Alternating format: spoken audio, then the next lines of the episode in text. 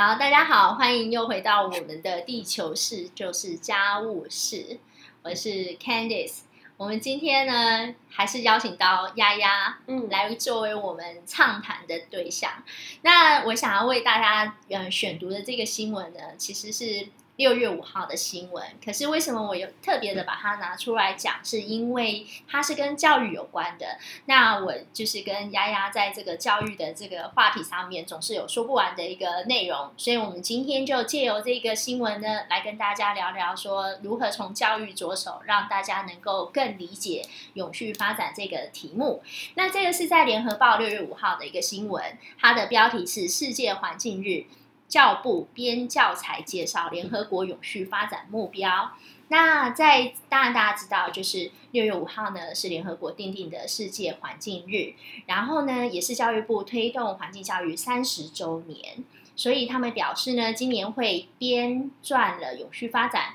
目标教育手册，让教职员更了解这个呃所谓的联合国十七项永续发展目标。那在后段呢，他有提到呢，他也希望呢，能够透过这个教职员的一个认识呢，能够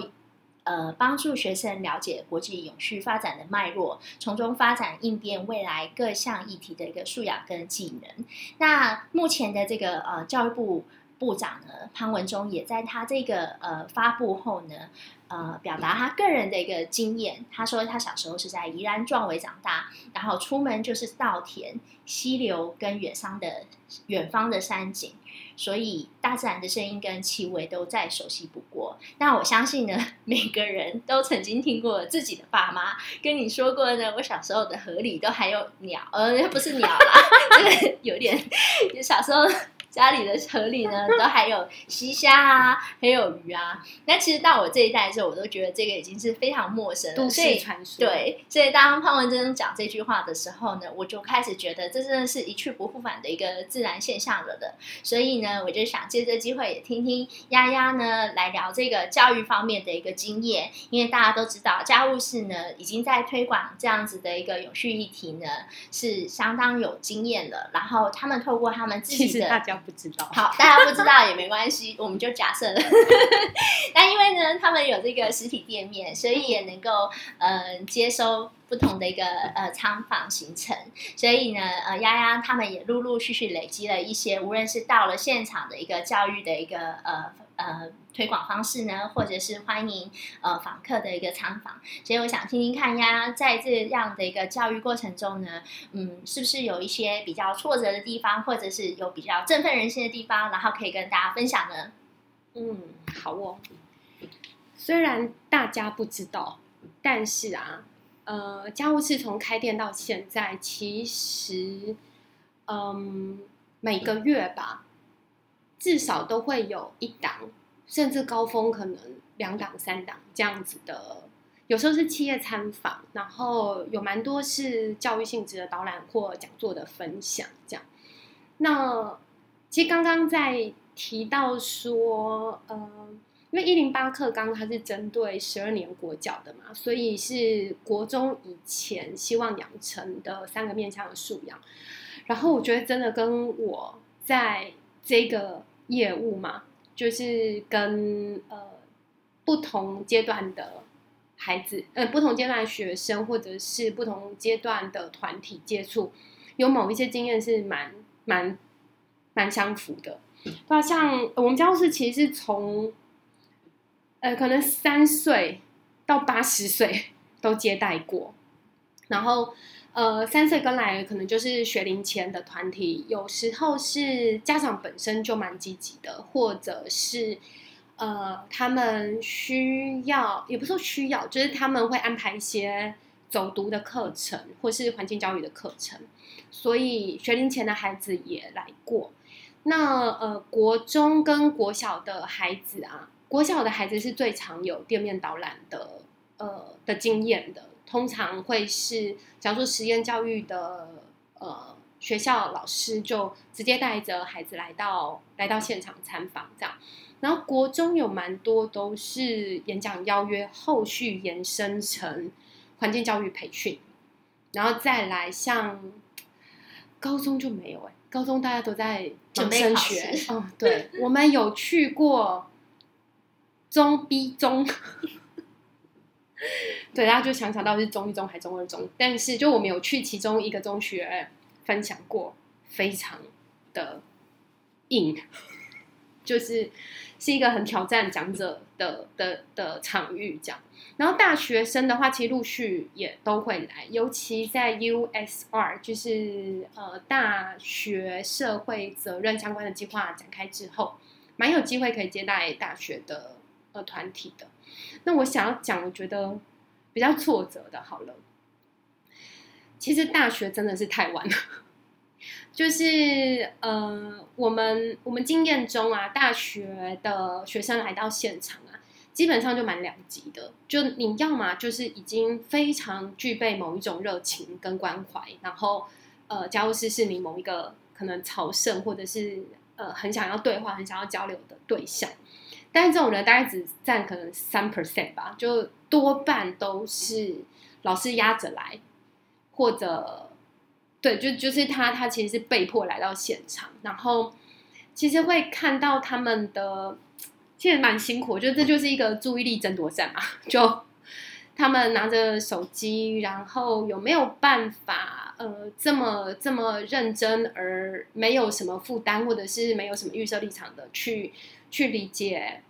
呃，讲一个企业在做什么，或者是一个团队的人们在做什么？我觉得那个那个会很良机。有蛮多的大学生，其实他可能都已经设定好他将来要成为怎么样的人了，然后。呃，家务式的走，他不一定会呃撼动他这个结构这样，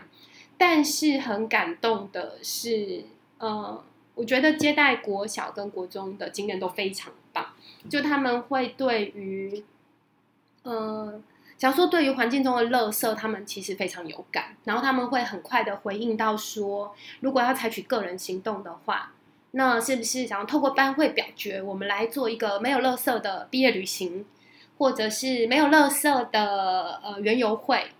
或者是没有手摇饮料的一天等等，就他们可以蛮快的采取一些小的行动。我觉得就是这种种子好像越快，就是越快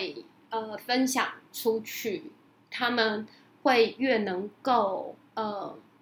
没有什么包袱的，就觉得好作为一个小小的公民，他们。愿意是起心动念，立刻实践，这样对啊，所以可以回，可以稍微回应一下。如果在课纲里面，不论是针对教职员，或者是针对学生，多理解跟多认识环境或者是永续相关的政策，我觉得这会是很重要的投资，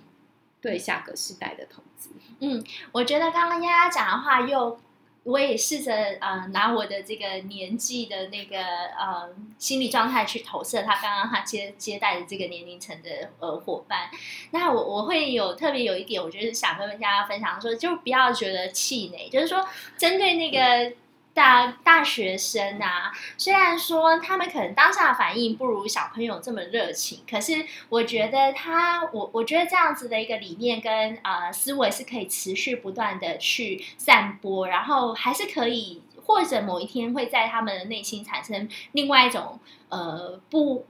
不预期的共鸣，因为我觉得我在我小时候以。但虽然我现在不方便透露我的年纪，可是我那小时候并没有什么环境教育的课程，所以我一直在探索说，为什么我今天对于这样子的议题是这么的。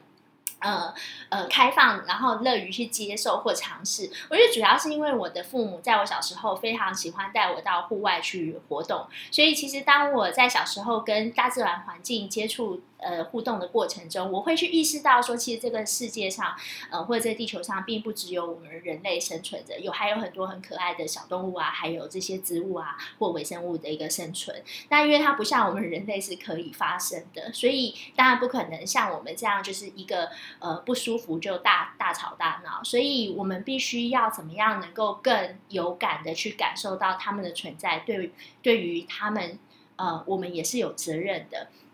所以当这样子的一个呃呃想法呢，在我的心里呃产生了这样子的一个呃。